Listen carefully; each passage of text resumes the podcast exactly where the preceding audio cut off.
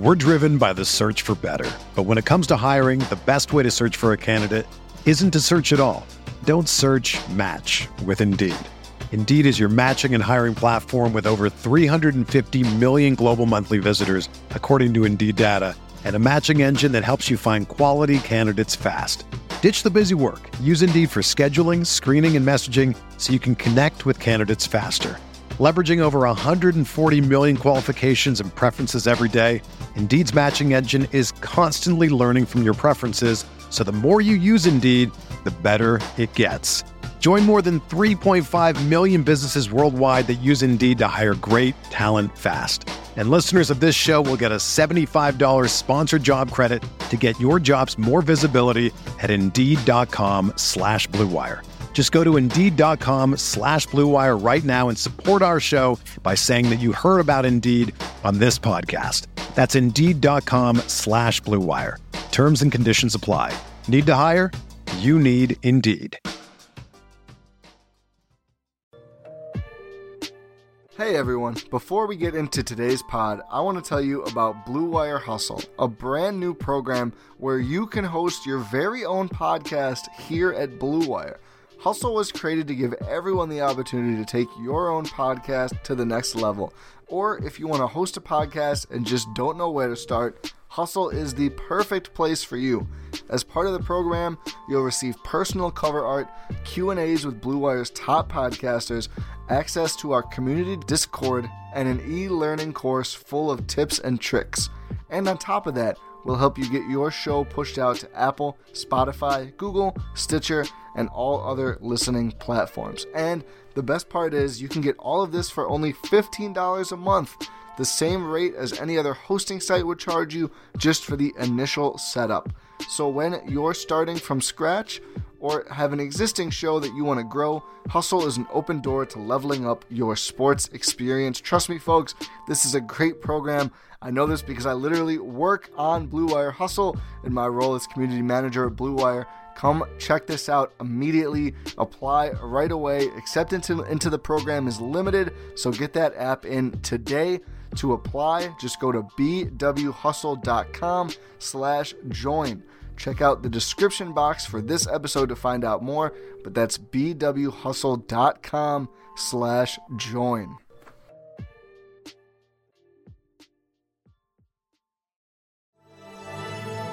Blue Wire.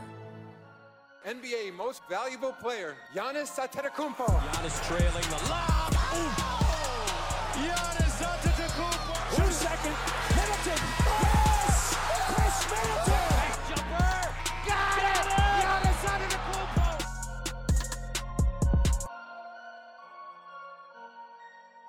Hey there, welcome to the Eurostep, a Milwaukee Bucks podcast, proudly a part of the Blue Wire Podcast Network.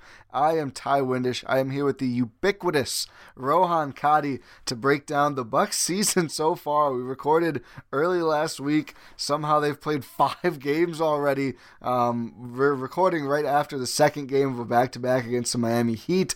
The Bucks lost this game 119 to 108, but they won the night before 144 to 97. But we have a lot to talk about, so let's get right to it. Rohan, how's it going?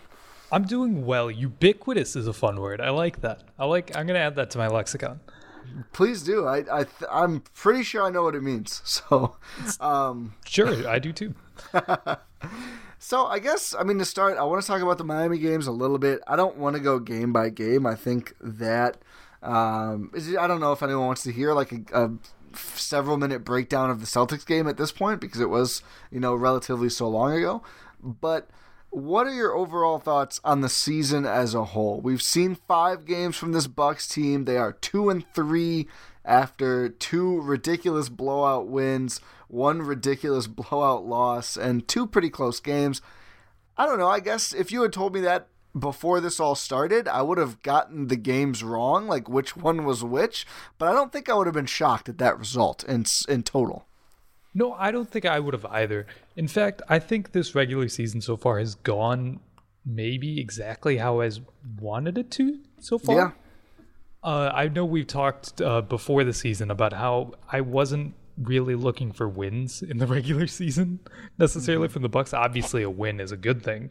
Uh, you never want to lose, But if you have some losses along the way, it's not really a bad thing. And we're going to dive into this during this episode. But what I've seen from the losses, what I've seen from the wins, is exactly what I've wanted to see so far. Yeah, I mean exactly. Maybe a little too optimistic. I wouldn't say exactly, but I will agree with you. Uh, general that- themes. General yes, themes, that. yes. I think there's been some good things. I think there's been some fascinating things. I mean, I, I just think uh, it's a little confusing. Like I, I think, I, I mean, I, I think it's natural, right? I think people are just getting so caught up in the individual game results, which is fine. But I think the way to approach this season is like it's a bunch of building blocks. It's 72 building blocks that the Bucks get to build something that can win a championship, and they're not there right now. Clearly, I don't think anyone should have expected them to be there. I mean, there's so many teams. Miami, a good example although they were without Jimmy Butler both games. But there's so many teams that have more continuity than the Bucks. Almost every team has more continuity than the Bucks. Working in, Twenty-seven of them do. yeah, exactly. Well, and especially like even beyond just minutes, like working in a new third best player who is like really like no one I want to say the Bucks have played with since in like this Khris Giannis era. I mean, like Malcolm Brogdon probably the closest just level of of talent wise, but I wouldn't call them very similar players on either end. Um, and of course, you know Donte DiVincenzo kind of making the leap. That's something I'm really excited to talk about. I hope NBA stats updates soon so we can get his up to date numbers. They got a little worse, but still. Um, but yeah, I, I think I- I'm looking for things that we see that are different and not just like, oh, now Jrue Holiday is here, although I've been looking for that too and, and having great fun. But I think there's specific things that I've liked. And like you mentioned, we're going to dive into that more in a little bit. I it's funny this Heat series because I was kind of ready to be disappointed with this second game tonight here on I think Wednesday night. The holidays have my sense of time Wednesday, warped. yeah, I'm pretty sure. I think it's Wednesday. Yeah, it is Wednesday, my dudes. It feels like a Tuesday slash Friday, Yeah, but it's a Wednesday. This is like the the lame duck week of the year, right? Like, It's the lame duck week of the year during 2020, so everything is messed up. and everyone is just like, please, let's just get there. let's just get there. Let's just get to Friday when it's a whole new year, please. Um, and that'll be nice for sure. But yeah, but I, I didn't think that. I thought this game was going to be a stretch, and I know Jimmy Butler is out, and of course, without their best player, you should probably win. But Torrey Craig was out, you know, cancel each other out. That's true. Uh, DJ Wilson, people are concerned might be injured. I don't think he is. I just think Thanasis took his. We have so much to talk. about. Um, let's just let's bounce around to specific things we've seen just from players, and then we'll go into stri- schematic things. So what what players should we go to first? Let's bounce around. So, if we're doing actual change, like we're we're already talking about it, might as well stay there. Thanasis uh, is a part of the rotation now. It seems Some like people hate it. How do you feel? I, I want to know how you feel before. I don't want to influence so you. he's not a great player. I, I I agree feel- on great for sure. he he definitely has a lot of holes in his game. He definitely has a lot of flaws. He has a lot of weaknesses.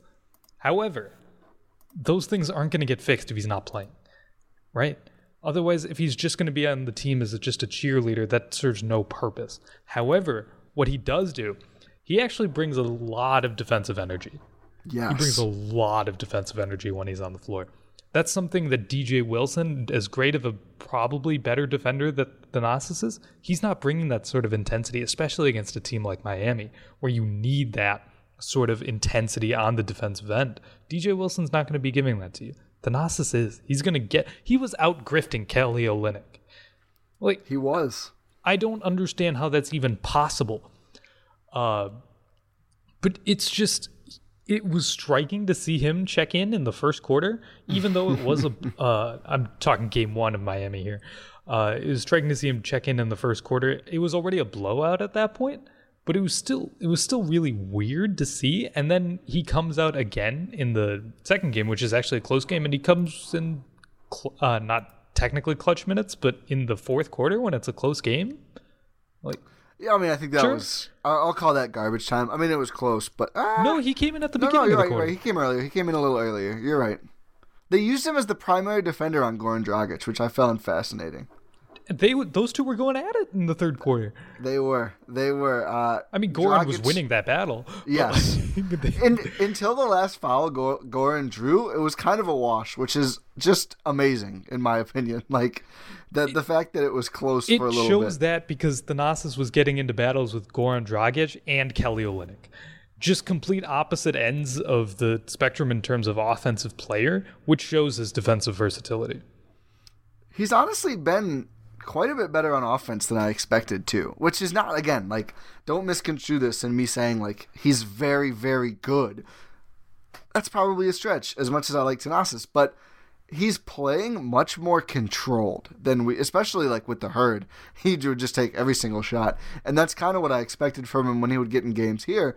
But I think my favorite Thanasis thing he often is sharing the floor with Khris Middleton, and he looks for Khris Middleton. Like he is always like if he's beyond the arc, and Khris is too, he's getting that ball to Khris. I mean, he made his first NBA three in the first Miami game, but he has been deferring quite a bit. I think he had four or five assists in that first Miami game, maybe not four, maybe three or four.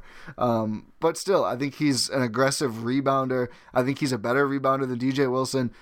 I think, quite honestly, he might just be more useful than DJ Wilson, who's kind of like, like you mentioned, the energy. Like DJ kind of drifts in and out, you know, go for a rebound, you know, maybe take a three, maybe drive, not very well. Whatever Thanasis is doing, he's doing it with full intensity. And listen, the the biggest hole in the team right now is that basically Giannis backup spot, right? Like the backup big wing. I think I think we're getting more to a point where Bobby Portis is clearly the backup center and like yeah, I think we're, pa- center. we're past that point. He's the backup. Thank center. goodness. Thank goodness. Like I don't like Bobby Portis at the four. I very much like Bobby Portis. I thought you were just going to stop at Bobby Portis. Then I realized I was talking to Ty Windish and not Adam I McGee. was gonna say. I was gonna say. I want to talk about Bobby at some point too, but I, I think the two guys really up for those minutes are right now are Thanasis and DJ Wilson. We'll see if Jordan Nwora. I don't know if he's big enough. I, I certainly don't think he's either of the rookies are trusted enough, which I know is driving people crazy. I don't think that's a very surprising thing, but they look good in what we've seen. Um, but I don't think we're there yet. I, I think Thanasis has probably played well. I think it's too early to say he's outplayed DJ Wilson just because neither of them have played a ton. But I think he's at least put himself in the conversation as the best option at that specific position. Yeah, I I can't say we've seen any evidence against that at this point. Realistically, I will say though, Sam Merrill, he is uh he's literally never missed an NBA three. So Yep, that's that. true. It's true. And, and listen, both of those guys look a lot better than I expected. I I think I don't. We haven't really seen them go up against top competition. I think no, that we will haven't. change. That was just in jest. No, I know. Well, I, they do look better than I expected oh, for of pick course, forty-five they and actually sixty. yeah for two second round picks on a championship contending team, they look pretty darn good. They look like they can absolutely shoot the heck out of the ball, which is what this team always needs. You can never turn down any multi-dimensional shooters, which it seems like these two could be. It's just it's too early. Yeah. Let's go to Thanasis's brother. Let's talk about Giannis. I I find That's a funny way to refer to Giannis on a Bucks podcast. Uh, let's talk about I don't know who's your favorite NBA player? Thanasis's brother. Um, oh, Kostas. Um, I actually Alex Giannis isn't had- in the NBA yet. Come on, no Kostas is. Alex though. Oh yeah, I said Kostas. I know. I was I was continuing the joke. Oh, gotcha, gotcha. Okay. um, I didn't I didn't click it at first. Um, Giannis's play. I think a lot of people are really hard on Giannis. I don't think he's played particularly well. And again, I would love to have season stats, Okay, NBA so stats. I'm gonna not stop you right updating there. fast. Oh.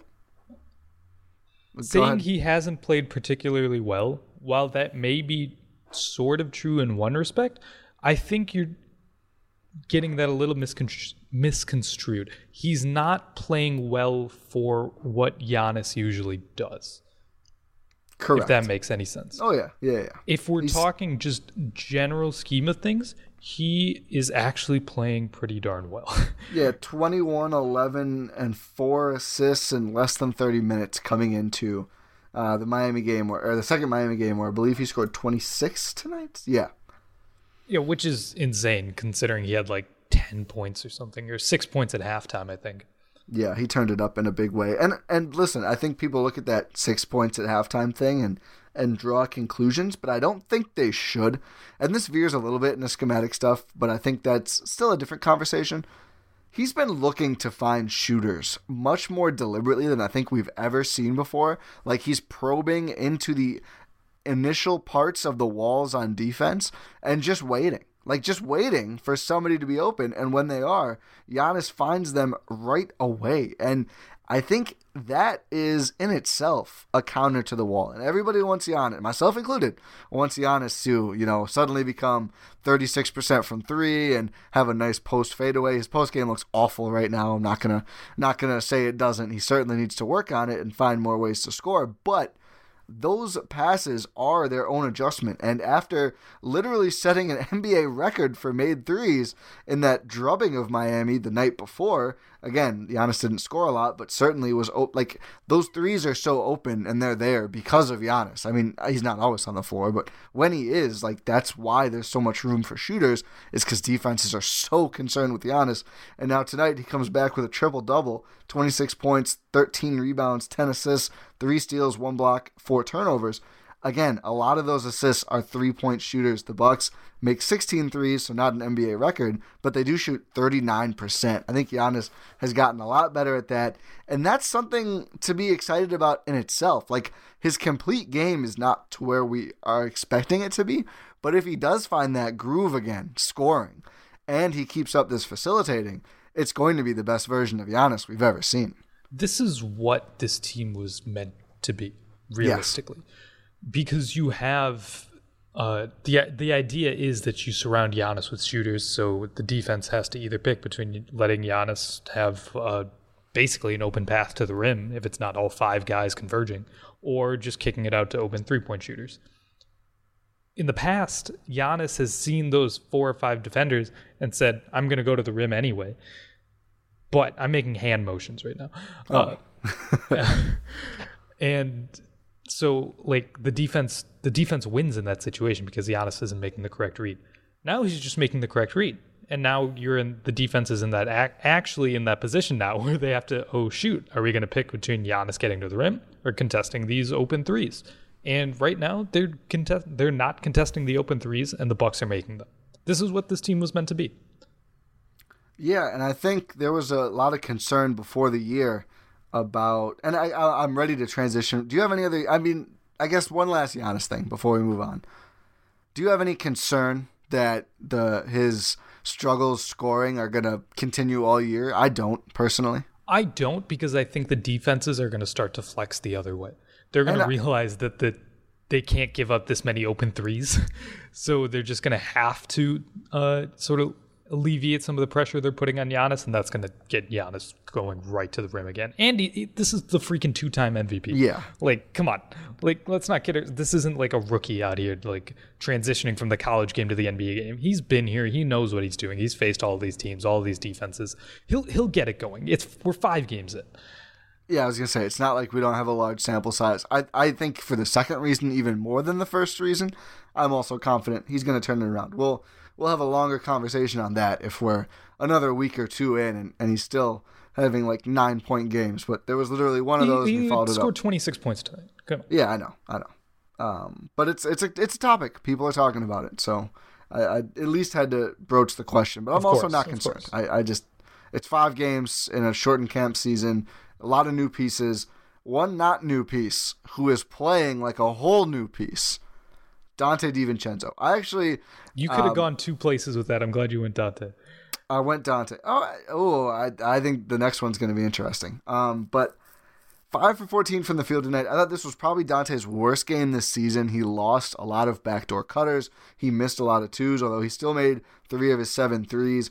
And that right there is really what I want to talk about because uh, unfortunately, his proclivity to miss at the rim reared its head again in this game, which hurt the Bucks a couple times.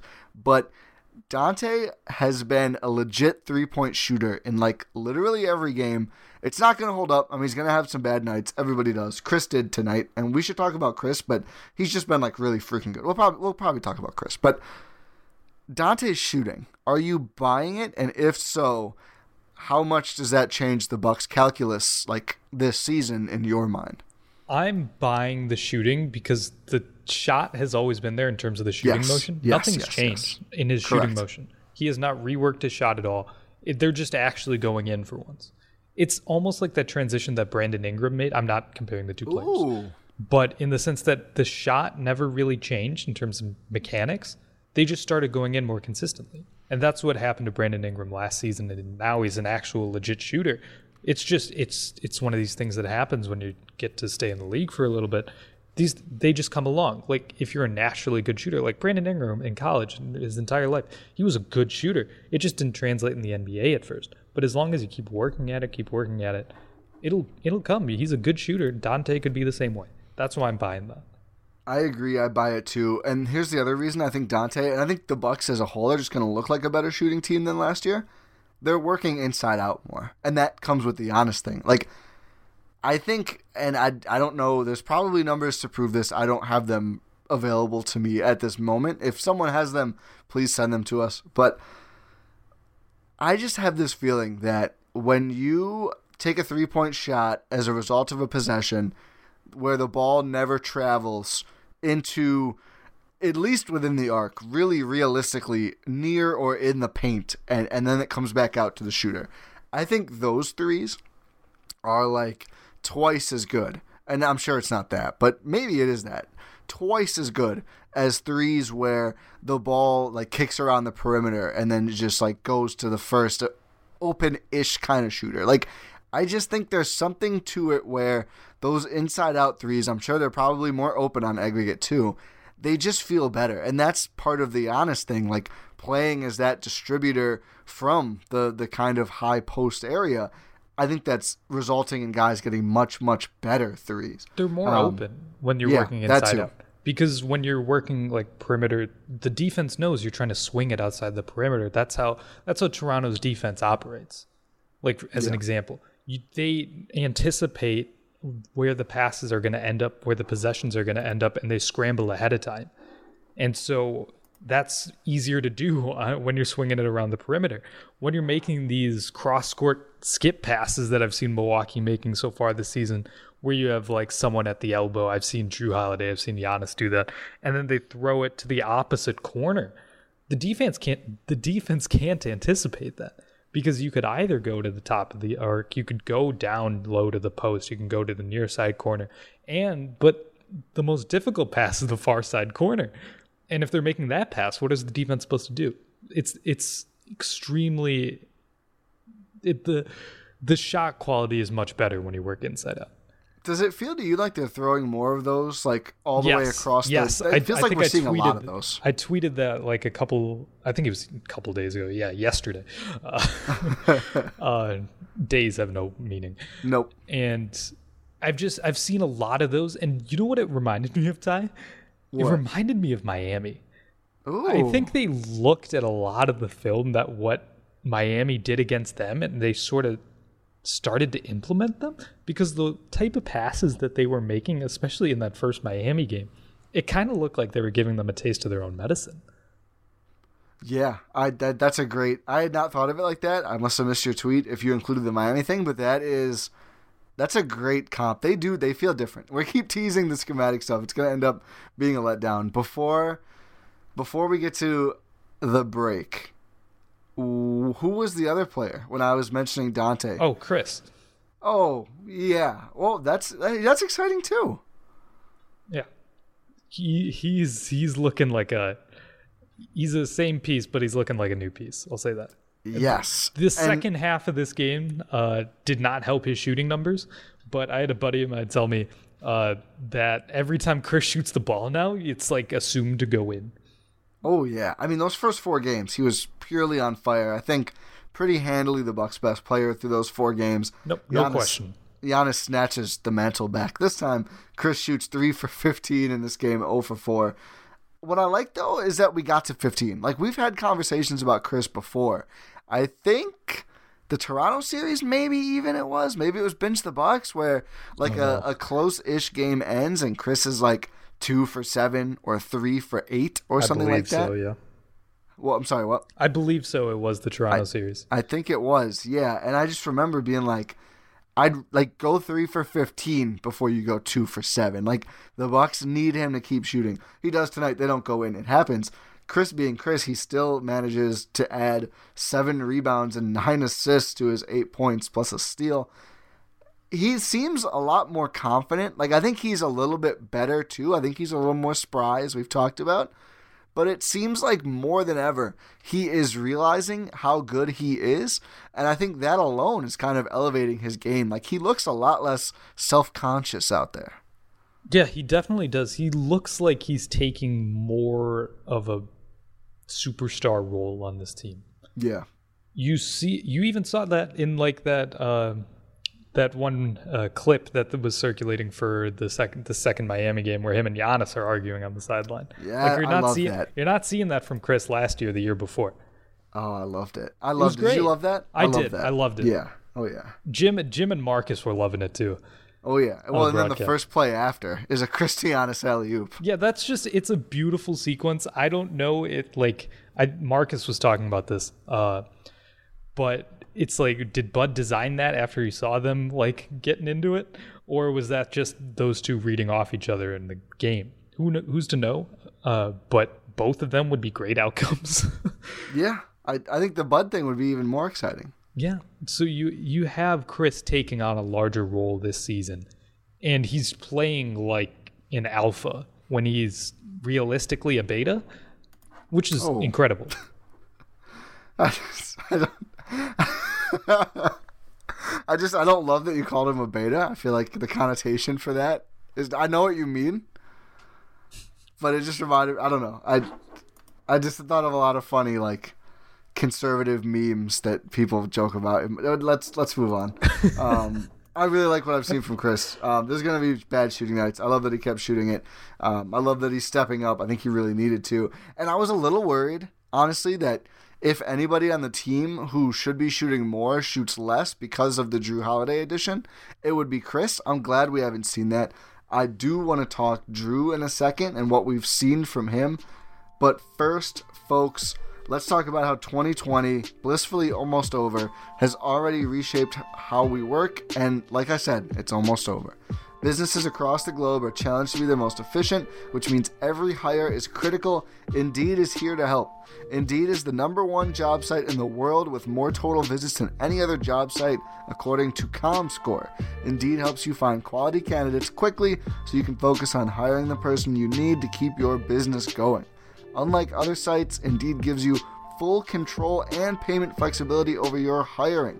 You only pay for what you need, you can pause your account at any time, and there are no long term contracts. And now, Indeed's new way of matching you with candidates instantly delivers a short list of quality candidates whose resumes on Indeed match your job criteria, and you can contact them the moment you sponsor a job.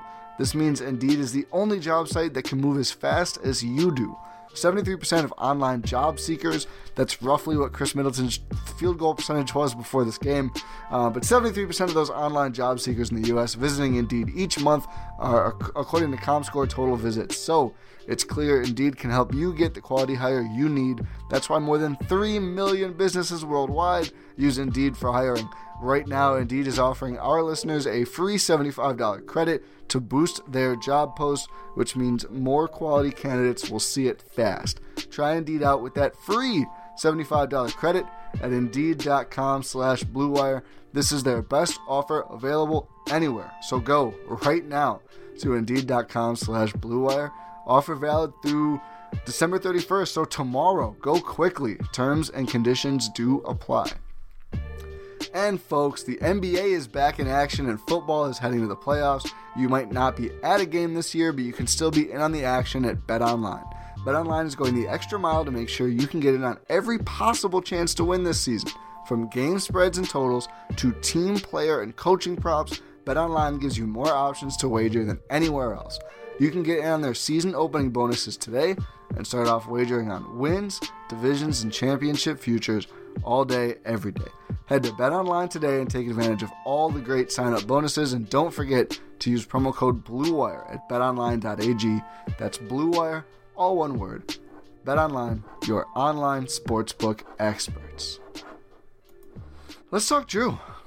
Um, Boy, is he fun. yeah, I mean, there's some things that there's some nits. I feel like I want to see him probably even a little more involved on offense, but I don't think we can start off talking about Jrue Holiday and not talk about the impact he makes on defense, the outsized impact. Oh, of course. It's just, it's. I don't know how to describe this without si- sounding completely hyperbolic, so I'm gonna not. I'll send these takes into the ether, uh, but it's it's just lockdown defense. I'll say that. I, think the way, and, and I've seen some good comps made to like football players to really put this in, in like in perspective. But like he's an impact defender. Like I think there's there's levels of good and even great defenders. Like there's defenders who are like always in position and make it really hard to make shots. And then there's defenders who like ruin your day, take the ball away multiple times per game, like just shut things down. And I think Jrue is that. And I think, and I, I don't mean to throw shade at, at Eric Bledsoe, but I do feel like it, it's worth saying. I said it already on Twitter and, and in the Discord. I want to say it on the podcast. You know, people are saying, like, oh, it might be a wash defensively, but Jrue is probably better offensively. Both parts of that are ridiculous. Like, at five games in, Jrue is way better offensively and he is better defensively. I don't think it's a wash. I think that's a nice thing to say to, you know, not not seem like you're taking shots at a guy on his way out or whatever. Jrue is better. Uh, and I'm interested if you agree with that. I know Bledsoe did the Buck stuff really well at getting over the screens. That's all fine and good. I just think Jrue is better, and I, I don't think it's Oh, that's not a question. super close. It's, okay, It's not. It's not a question. Realistically, there's nothing that Eric Bledsoe on a basketball court. There's nothing he does better than Jrue. Can you tell me maybe the thing? screens, maybe just the screens, maybe that one thing. I, So I'll he's give him better that. at being smaller. Yeah, pretty much. Yeah. Cool. if that's the uh, one thing, sure. I mean, yeah. okay. In all seriousness, like Eric Bledsoe, great defender, impact defender. He's he's really good. Jrue's just better. He's just better at everything. He. Ah, God, I'm getting ahead of myself here. Uh, there was a sequence in this game where Dragic was sort of getting, uh, he was getting going, right? That's when him and Thanasis are going at it, right? Oh yeah. Uh, so what does Bud do? He's like, Jrue, go go neutralize that. And what does Jrue do? He starts picking him up full court and just shuts him down. First possession, I think that Jrue's in the game. He forces him out of bounds on the baseline. Just Eric Bledsoe's not doing that for you. you know, No. you don't It- have a guy where you can just say, "Hey, make that guy not score anymore," and he's like, "Okay," and he does it. Well, and it, it, that that is certainly part of it. Also, just like it feel, I can't believe. I think after this game, he's averaging just about two steals a game. That feels low. It feels like he's getting his hand on a ball. He's getting a lot of deflections. I'll say that. once a quarter. He's swiping, at least knocking out of bounds, and like even that, like it kills a few seconds off the shot clock. The offense has to reset. Like it's just demoralizing. Like I tweeted today. Like in the next Saw movie, make one of the trials like you're in a locked warehouse with a basketball and you have to dribble past Jrue Holiday to get out. People are dying in there. Oh, People well, will die no, in that I, warehouse. you- I, if I'm in that warehouse, I am not making it out alive. I'm Because what, what am I going to do? Out survive a professional NBA athlete? Like, because there's no way I'm dribbling past him. No, What not am a I? chance. What am I going to do? I'm going to offer him money? I don't ever Jrue Holiday money. Like, Um, yeah, uh, he's, he's so good. And what's funny is I said I wish he'd be more active uh, or, or more involved. Uh, I mean, offensively, coming into this game, and this was a down game. Only four for 15 from the field. He finally missed twos. It felt like he made every single two. Um, but he's coming in. He was averaging more than 17 points a game. That's going to drop a little bit. Honestly, around 17 in the regular season, I'm probably fine with. I'd like to see him shoot his more in the numbers playoffs. are going to drop in the regular season because he's the third banana now. Yeah. on offense. Yeah. So you're not really going to get the consistent shot diet that he has previously in his career. You're going to see a drop off. This happens with every third guy in every trio in NBA history. Someone someone takes the hit in their regular season numbers, and it's going to be Jrue Holiday. Man, did you know how good he was attacking the rim? No, He, no he's idea. just like I remember we called George Hill the stabilizer. Oh Jrue is that times like a billion. oh like my again, god, we Jrue. Uh, excuse me, George Hill was a stabilizer. I'll say that. Jrue, he's just on a different level, man. I did not watch enough Pelicans games. no. It honestly My feels like goodness. all the best stuff of Hill and Bledsoe combined and then better. Except like I mean Hill was a better catch and shoot three point shooter for sure. But Jrue is a lot better at three point shooting than I thought too. I mean he's Did you say in the first Miami 37%. game, given the entire Bucks team was just on something? Yeah. Uh, but he was he was just coming down the court, just hitting step backs and transition like it's nothing. And he is such his his release is so compact. It's it looks effortless. Yeah, and I think that's another, and I don't want to harp on, like, I'm really not trying to be harsh to Bledsoe, but I think it is important to look at the ways they differ because, like, Eric Bledsoe would take five seconds loading up his shot, thinking, eh, "Is this what I want to do?" And the defense is just standing there in the he just wasn't a shooter. No, Like, it's like Giannis. I mean, Giannis sometimes kind of looks like a shooter now. Uh, like, two years ago, Giannis. And, like, not, he's not good now still, but, like, at least now his release, I think, is a little better, especially from three. Two years ago, Giannis, when he'd kind of just sit there and waggle around a bit and then let it go, that's more like Bledsoe. Like, defenses, like you mentioned, don't really respect it. Trust me, when Jrue Holiday is pulling up or getting, he's taking a lot of catch and shoot threes too. Like the way he shoots, the way he carries himself, and just his rep around the league, defenses cannot afford to just like, oh, whatever. Like, no defender in the NBA is seeing Jrue Holiday get ready to take a shot and shrugging it off. That alone is a huge difference. Like, that's meaningful. That opens up the offense That's in a big way. That's taking a biggest weakness from this team and pull it, putting it into a strength. It's hard to emphasize enough how much of an upgrade this My truly goodness, is. Goodness, he's good. He's so good. I just I get stuck given we've only had five opportunities in like actual meaningful basketball games to see him play, but I just sit there just you know watching the game and I just sit there in awe like man, this isn't a dream. He's actually here. We never thought it was would be possible. No. Um, It was worth it. It was. Who who should we go to next? I feel like I've steered it for a little while. What are you? Who who do you have takes on? Who do I have takes on? I have takes on Bud. I feel like we need to Oh, get to Bud Let's get here. Yeah, let's get here. because I want to get into more schematic stuff. I do too. And and the other guy I thought we probably should touch on. uh, We'll do we'll do Portis. I'm sure later. I mean, people know I'm excited. We can talk about Portis and DJ Oh, we can we can do Portis quick. no no on a later on a later episode. Oh, okay. We don't need to get to him now. But I Brook Lopez was the other guy, and I think he's kind of caught up in the Bud conversation. But go go ahead. So, what we talked about leading up to this season, after the Miami loss in the postseason, and you know just subsequent postseason losses, is what needs to change. Uh, especially coming off the Toronto loss in the Eastern Conference Finals two years ago, we saw that there was just they got outmatched. They uh, Nick Nurse just ran circles around Bud, and that was that. And then we came back in the regular season for 1920 and nothing really changed. The team stayed the same personnel wise, the systems stayed the exact same. That's not the case this year. They, one, they have basically a whole new roster. and two, they're trying things, Ty. They're doing what I want. Like I'm, I'll give Coach Bud credit here. They are trying different things. So I know I know people like Zach Lowe have pointed this out, but one thing they're doing a lot in just offensively, more than they did a couple years like in these last two years, is there's always someone at the dump off position, like the dunker Yes. spot. Yes. Always someone there. Especially when Giannis is driving to the lane. So you have someone always there. The the thing used to be like, oh, dunker spot George Hill, like Donte in the dunker spot. That would happen like two times a game, and they would get a good look out of it. Now they're, uh, it's not just obviously George Hill can't be there, uh, but Donte's there. You have uh, Bobby Portis there. You have Khris Middleton there. You have Bryn Thanasis, Forbes there. big Thanasis area. Yeah, Thanasis had a lot of uh, time in there tonight, and he got some. He got a big dunk out of it uh, in the second game against Miami tonight.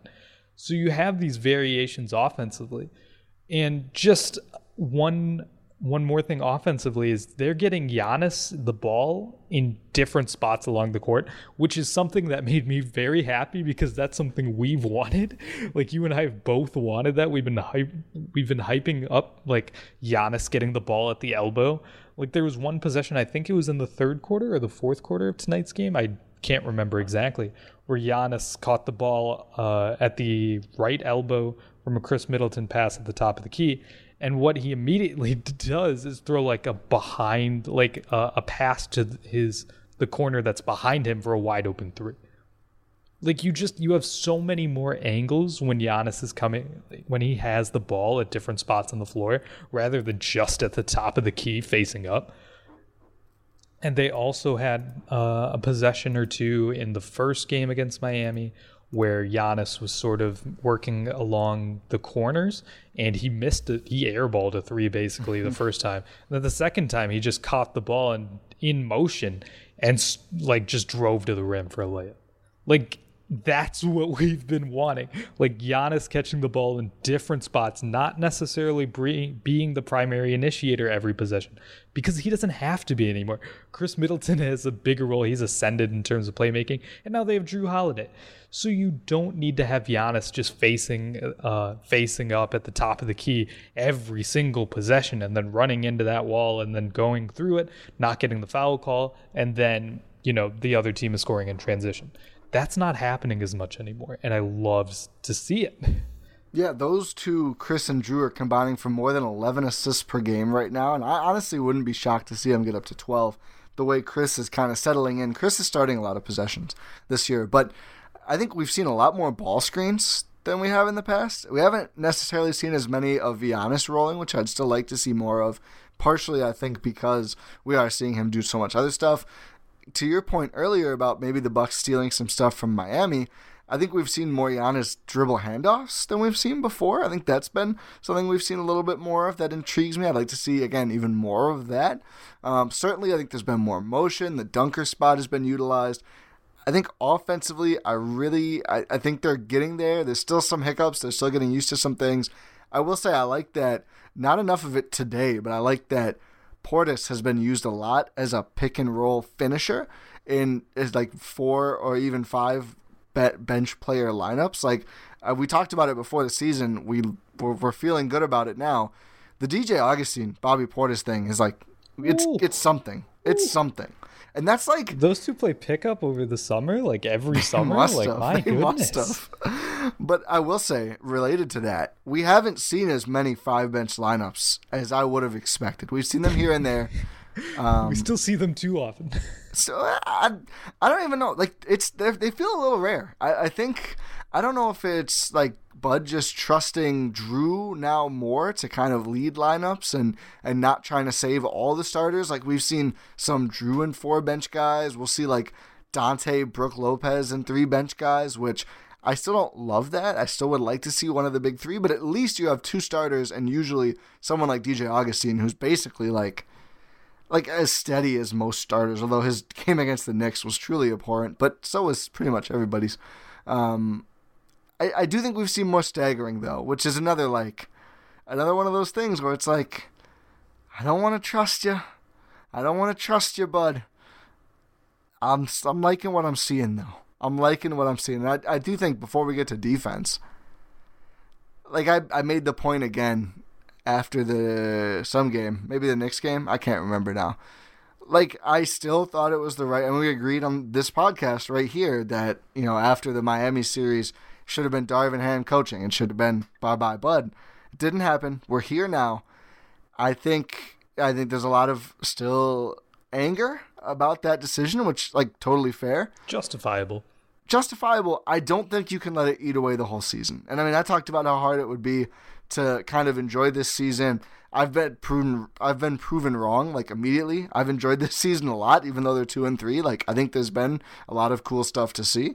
Um, and I do think he we're seeing the right signs. I'm not all the way there on, on trusting Bud, but we are seeing the right signs. I will say also, uh, given a lot of the season numbers, the averages are a little thrown off because there have been blowouts in both directions in a majority of the games so far. But the Bucks have played two close games, right? Like uh, close-ish games, I'll say. tonight against Miami and the first game against Boston, right? First game against Boston, uh, Khris is playing 37 plus, Giannis is playing 36 plus. Tonight, uh, Giannis plays 38, Khris plays 37. Ooh, great call out. Great call. I That's a lot. of Of, that's a lot more minutes than they usually play. Even in close games in the regular season, Bud would cap them at around 30, which is their season average. That's that's not happening right now. Second night of a back to back too, and Jrue plays 34, but he also got to four fouls pretty early in this one, so I think he might have been up there too. Yeah, great and even out. in the in the Boston game, Jrue led the team in minutes, 38 and a half. Wow, this this was actually I didn't hate the rotation except for that one. There was that one bad lineup to end the first quarter that kind of cost the Bucks their lead. Yeah, But it was like saw- what? It was Bryn Forbes, Pat, Thanasis, I think it was the only all bench lineup. Um, I think was Bobby out there too. probably. It might have just been the five bench guys, but we only saw five bench guys in this game. Yeah. Uh, we didn't obviously know Torrey Craig because of injury, and he's just not in the rotation. It's interesting. I, I wonder if he's. I wonder if he's going to get in the mix with DJ Wilson and Thanasis for that spot. Maybe. Who knows? I'd hope he at least gets a shot. Like freaking Thanasis is getting a good shot. Like, come on, you can give Torrey Craig a shot too. You know? I agree with that. Yeah. Uh, um, before we get before we get too far away, let's talk about the defense. Okay. I think there's there's been moments where we've seen like the same old you know wide open threes. I think there's been moments where they switched it up. Like we've seen some switching in this game, especially. Like there was one sequence where I forget who. it- I think it was Olynyk was like basically kind of DHOing or popping off. And uh, I couldn't believe it. Brook Lopez runs up, and the Bucks kind of shift around and cover everything, and they end up blowing it. And Gor- Goran Dragic gets a three and nails it, and it was kind of like a nail in the coffin three. But I was like, I'm not mad. Like they're trying. Yeah, they're stuff. trying like, things. And guess what happens when you make those mistakes in the regular season? You don't make them in the playoffs. No, you one. If you're making those mistakes now, you're not losing a playoff series because of it. Yes. and two, Yes. you can learn from it Yes. because now you know what went wrong, and you have time to fix it because your season's not over. Exactly. And I will say, I think I don't think this was the first game I saw that kind of thing. I've maintained all along. Like Brook Lopez certainly at his best in drop. I don't think he's unplayable if you do like if you have him come up for some actions. Like I think he'll do fine. Like I think he'll do okay. His perimeter defense numbers are okay. That's Especially all you need. when like, you have like Giannis behind him. Exactly. You still Because have when usually on the yeah, weak side of this stuff. When Um, Brook comes up, what needs to happen is Giannis needs to rotate into that drop spot. exactly. exactly. And I think then- that's what uh, we were what was happening earlier when we were talking about Giannis and Khris getting into it. Giannis didn't make the correct rotation. But like this is and and you want you want them to mess up now because that's like you mentioned that's how you learn, and you want them to like get into it. Like you can see that they cared, and they, they what's funny is after that they did fall flat for the remainder of the game. Which I mean I'm, I'm not drawing long term conclusions from it, but I I've seen a lot of positive signs for a two and three record. Um, uh, we also one thing I noticed some aggressive double teaming to end this game, which, like, sure, the situation kind of called for it, but I do think there's just been much more aggressiveness than we've seen in years past, kind of all around. And that's something I wanted to talk about here. Maybe to end our basketball part. I know we have to figure out choose your fighter. I think it's my turn. It is your turn. Um, okay, it is my turn. But from the deflections, the steals, like I don't know if this is something the team was always going to emphasize. I don't know if Jrue Holiday like just brought in this kind of like aggressive, intense You energy what? You or know what? what I hope happened. What? I hope like Jrue in his first like practice or whatever uh, workout with the team. I hope he's just like, why are you guys not doing this? Like X. right. like why? Why? Just why not? And then everyone just looks around, and then everyone just turns to Bud, and then Bud's like, I don't know. I guess we can try it. Like Khris, you're six eight with a huge wingspan. Why don't you knock some balls out? Khris is like, uh, I didn't know I could. Is that allowed? Like, Um, but no, I, I think like I, I don't remember a ton of double teams in like non like fouling situations. But there were like, and you already mentioned like Jrue picking up guys full court. Thanasis also does this now. Thanasis will pick up Goran Dragic at 94 hey, feet. and you know what? If Thanasis gets in foul trouble, that's fine.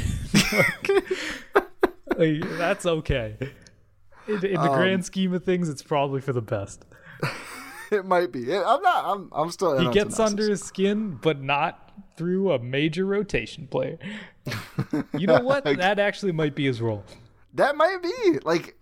Oh, he's just like first He's big so culture fun. guy. I'll say That's that. been talked about a lot. Big culture guy. He brings the work ethic. Good guy to be around.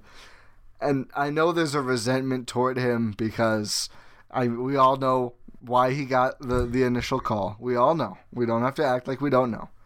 But an opportunity is an opportunity. I love that he's making the most of it this year. and it seems like the team likes him. I think so too. I like. I mean, how I- could you not like him? Exactly. I, how, like seen guy that comes man to work. smile. Oh yeah, that too. He's he way better smile than Giannis. Sorry, Giannis. The one thing that Thanasis is way better than Giannis at uh, smiling. But I think he's like, and I know I've said this before. I probably sound like a broken record. Totally fine, fifteenth guy. I have no issue. Yeah, it's fine.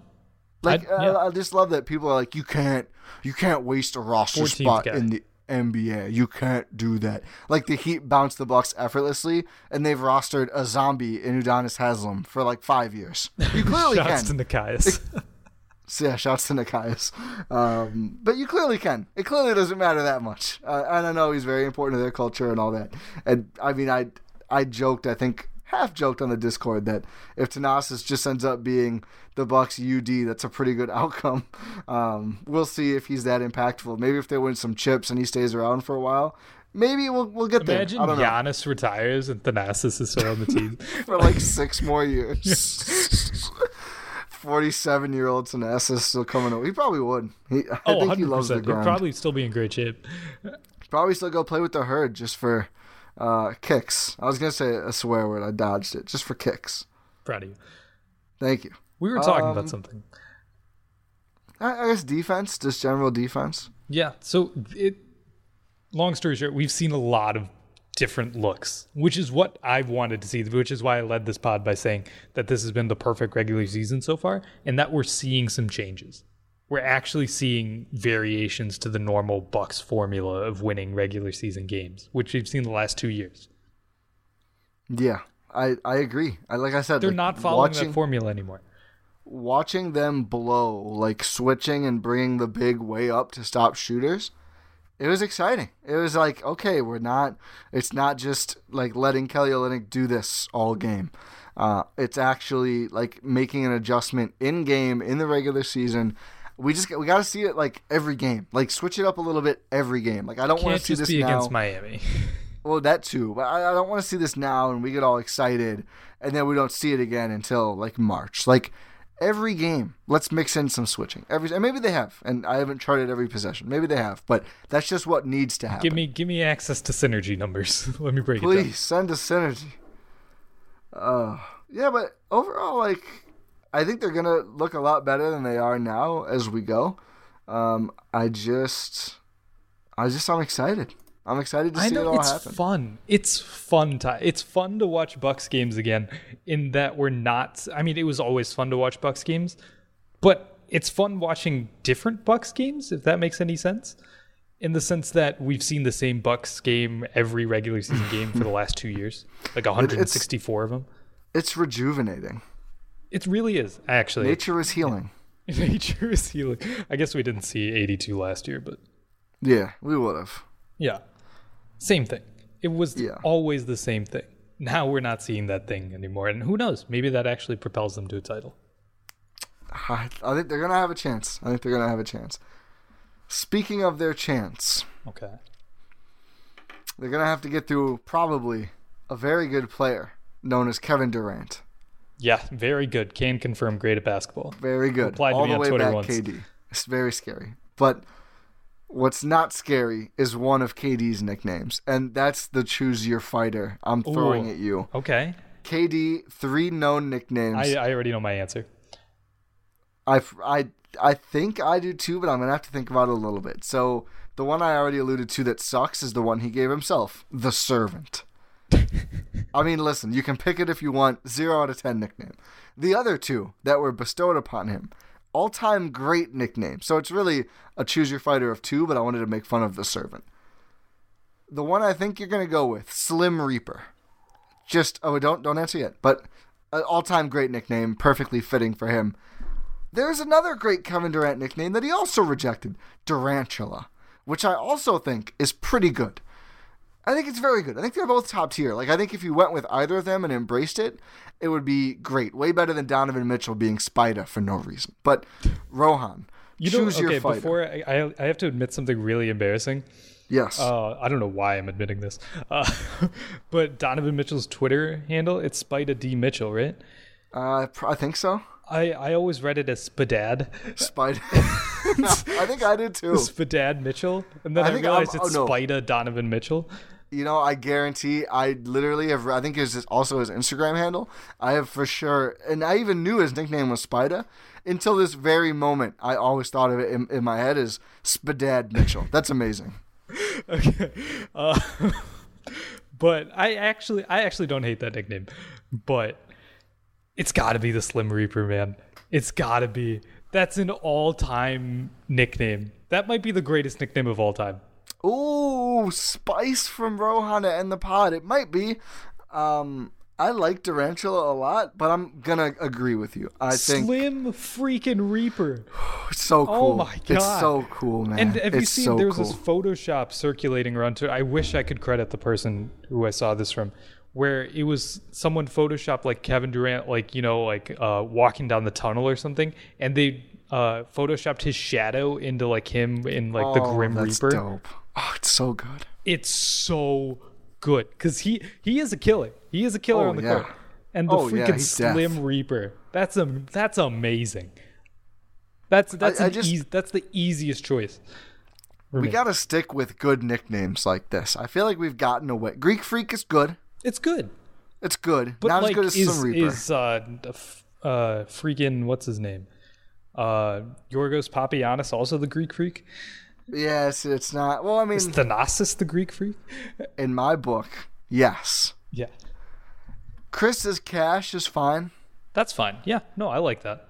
Uh, People argue and say his nickname is K Mids. That's not a nickname. That's not no. That's just It's like this stupid like KD AD. Like it's fine if you just want to refer to a guy. yeah, but, but, even it's not a nickname. even the brow is better than AD, and the brow also stinks. Yeah, AD is just not marketable. He's so good, but yeah, he's not. He's just awkward. Yeah, And I feel like he no tried to lean into it. Don't come at me, Lakers fans. He's great. They will. They will, regardless. I think he tried to lean into it for a while and really embrace the brow. freaking April Fool's Gillette ad where he like shaved his unibrow, which no one believed. No, of course not. Which is so like so weird. But now I feel like he's kind of gone away from it. He's trying to be Lakers cool. I don't think he's very good at that either. No, no, he's And I feel like it's gonna end up with him just like kind of disappearing from. Like he's just not gonna do stuff. He's just gonna show up, win a lot of games, what and go home. endorsement deals does he have? I think he uh, didn't he? I actually have no idea. I'm sure he, he, has had, some he had good ones. Gillette. I guess I just mentioned that one. I thought he had a Mountain Dew. Maybe And he has shoes. He has I know sort of a Embiid shoe has thing. Mountain Dew. Yeah, Embiid definitely does. Embiid has some good ones. Embiid, uh, he's got Hulu, of course. Yep, Hulu is probably his best one. Um, Mountain Dew. What's the other one? Uh, I think it is just Mountain Dew. He has multiple Mountain Dew ads. Yeah, Mountain Dew is aggressive with their spots. Um, And Joel Embiid is like really unhappy, which is great for 76ers off season, like laughing at them. d- does Jrue Holiday have a nickname? I don't know. Let me check basketball. I was gonna say we got to pull up Basketball Ref and see if they gave him something ridiculous. basketball reference. Okay, sorry if you can hear me typing. That's okay. You probably just heard me drink a beer. Ooh, uh, Jay Holla, the Druth, Awful. No- Kung ah! Fu Drew, I don't hate the Druth, but I think we can do better. the Druth. Is it Kung Fu pronounced Drew- Druth? Wasn't he one of the ones who was wearing like the ninja headbands? Oh yes. Before they he banned those, NBA let them back. Like those were so ninja cool. headbands. Oh my god. It was goodness. him. Wes Matthews was doing it. Jimmy Butler was doing it. It was so cool. That was one of the cool. I was honestly scared for the Bucks because they were getting out cooled by such a ridiculous extent during the headband ninja headband era. I was Mike like, how are they gonna win a it. title? Yeah, it was. How are you gonna? You're was not amazing. cool enough to compete. Yeah, that was a good era. Ah, I hate the NBA for banning those.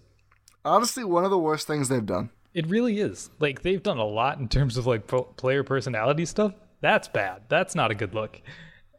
I just don't think it really made any sense. it What, was like, what, oh, what was the downside? anti-anime, anti-animeism. Yeah, no, they just they wanted to take the cool away. But Kung Fu Drew, I feel like could be cool. It, like he'd have to be wearing the headband. I, I know. It's just ah, bring him back, Adam Silver. I know you're listening. Bring him back. Hit my line, Adam. Yep. Let me know. Oh. Also, tell me why TNT flexed the game. I was wondering if we were gonna get here. we can mention that for a couple minutes, I guess. I, I not don't think technically I don't think there's much to break down. Like it's stunk, and people are oh, of course they was for ratings because the game was over. There was an NBA record in question that got broken. Yep. Like a record got people, broken. people remember when Clay broke the record for threes in a game? People were tuning in for that, even though the Warriors were up like 40 on the Bulls. I mean, the Kobe's last game, which is again is more important, I give you, but still, like I mean that I, actually that was a close game. No, it was the the Warriors secured the last record on a game nobody watched because of Kobe's game. That's what it was. But I think, yeah, I, I don't know. Here's the thing. This is a point many people have made. It's not my point, but I'm gonna share it.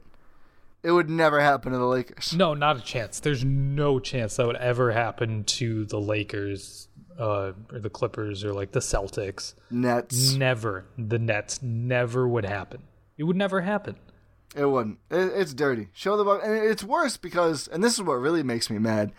There was a significant amount of Bucks fans. I heard from many of them that couldn't watch the end of the game because the, because of where they were located or how they were watching. Like you can't watch the Bucks on League Pass in Wisconsin. So if you don't have Spectrum cable, you can really only watch national games through like a streaming service like Hulu Live or YouTube TV, yada yada yada. So people watching on those services or through like basic cable or whatever who don't get Fox Sports Wisconsin, after they cut the game off, they literally couldn't watch their favorite team break an NBA record. That stinks. And that's partially like a different NBA problem of like divorce yourself from these cable companies and just sell the rights what to are the games. they doing? They were showing the Warriors and Pistons. I heard that they bounced around from game to game They and just let the inside the NBA crew like talk over all of them. It was which sounds like I didn't see it. It sounds like the worst viewing experience possible. It like was I, awful. I was watching on TNT and I had to switch over to Fox Sports Wisconsin. I cannot think of anything less pleasant than Chuck and Shaq trying to figure out who's playing for the Oh, games that they're because they were watching. hyping up Chuck doing who he play for.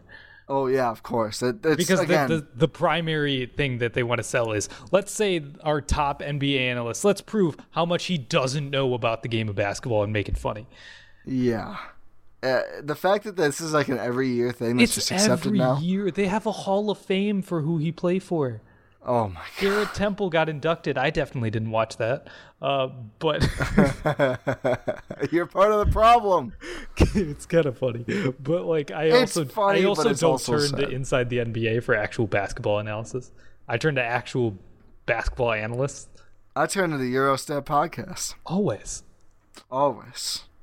That's Okay. called putting a bow on a segment. It really is. So, oh my goodness, what an episode! Somehow this is actually, wow, we kept it lo- shorter than we usually do. And we got to a lot of stuff. I feel like we were disciplined. We were taking the right shots. We were we were playing our role We were well. we were playing. St- we were the Jrue Holiday of Bucks Ooh, podcasters today. Yes. You like that? High volume, but very efficient. No one had an issue with any of our shots. Nope. Except for maybe Lakers fans at me for a second. Oh yeah, I mean that, that is. I mean that, that'll happen. Oh, well, that'll be fun. Um, so I guess we can end this episode off and say thank you for listening to this episode of the Eurostep here on the Blue Wire Podcast Network. This is technically uh, Hump Day. Uh, Oh yeah, we'll get it up quick. This is a hump day pod. this is definitely a Hump Day pod. It's Wednesday, so you know what that means. It's Eurostep Day.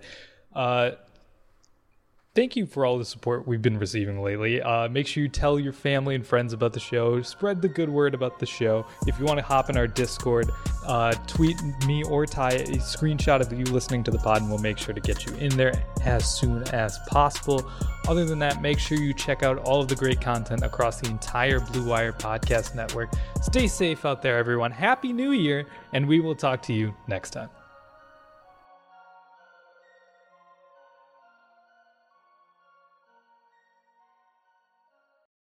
Whether you're a world class athlete or a podcaster like me, we all understand the importance of mental and physical well being and proper recovery for top notch performance.